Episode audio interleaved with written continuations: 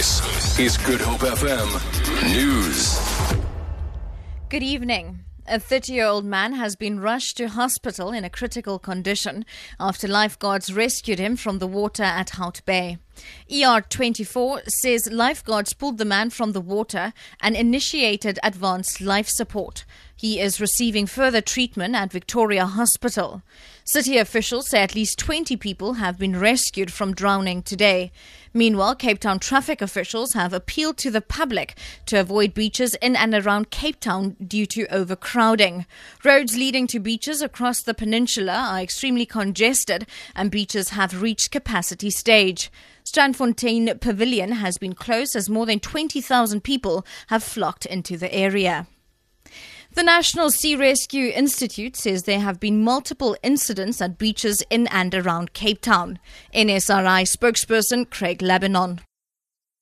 Difficulty at Milnerton, Milnerton Lagoon Beach, of which it's believed that one person is still missing and three people are in the care of paramedics. At Esterstein in uh, near to Melkbos Strand, uh, two people were swept out to sea, but both people uh, made it back to shore and uh, one person, one of them had been taken to hospital uh, for further treatment. Farmers battling the worst drought in decades have received aid worth thousands from overseas. Founder of the group Farmers in Distress, Nick Scoombie, says 245 farmers have already received drought relief through the group's Facebook page. He says the group's membership has grown to about 20,000. Scoombie says people from countries including Australia, the US, Canada, the Netherlands, and Canada have also offered help.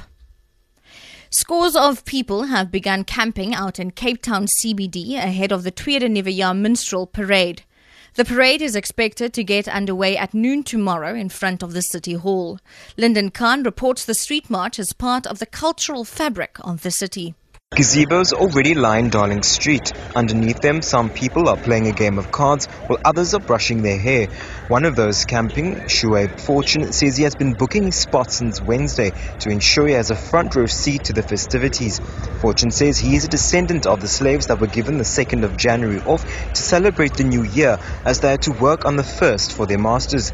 He says the history is important to him and that's why he and his family camp out every year.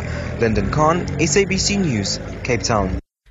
And finally, the Proteas have it all to ahead the second test against England starting at Newlands tomorrow. Not only are they clinging on in the fourth test series, their number one ranking in test cricket is also in jeopardy. This after England scored a convincing 241 run victory in the Durban test. They have been practicing at Newlands today.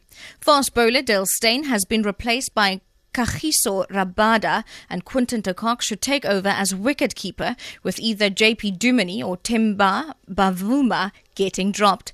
The top Protea batsmen, with the exception of AB de Villiers, are all struggling. Protea's captain Hashim Amla. To remain positive is a challenge sometimes, but the South African spirit is always there.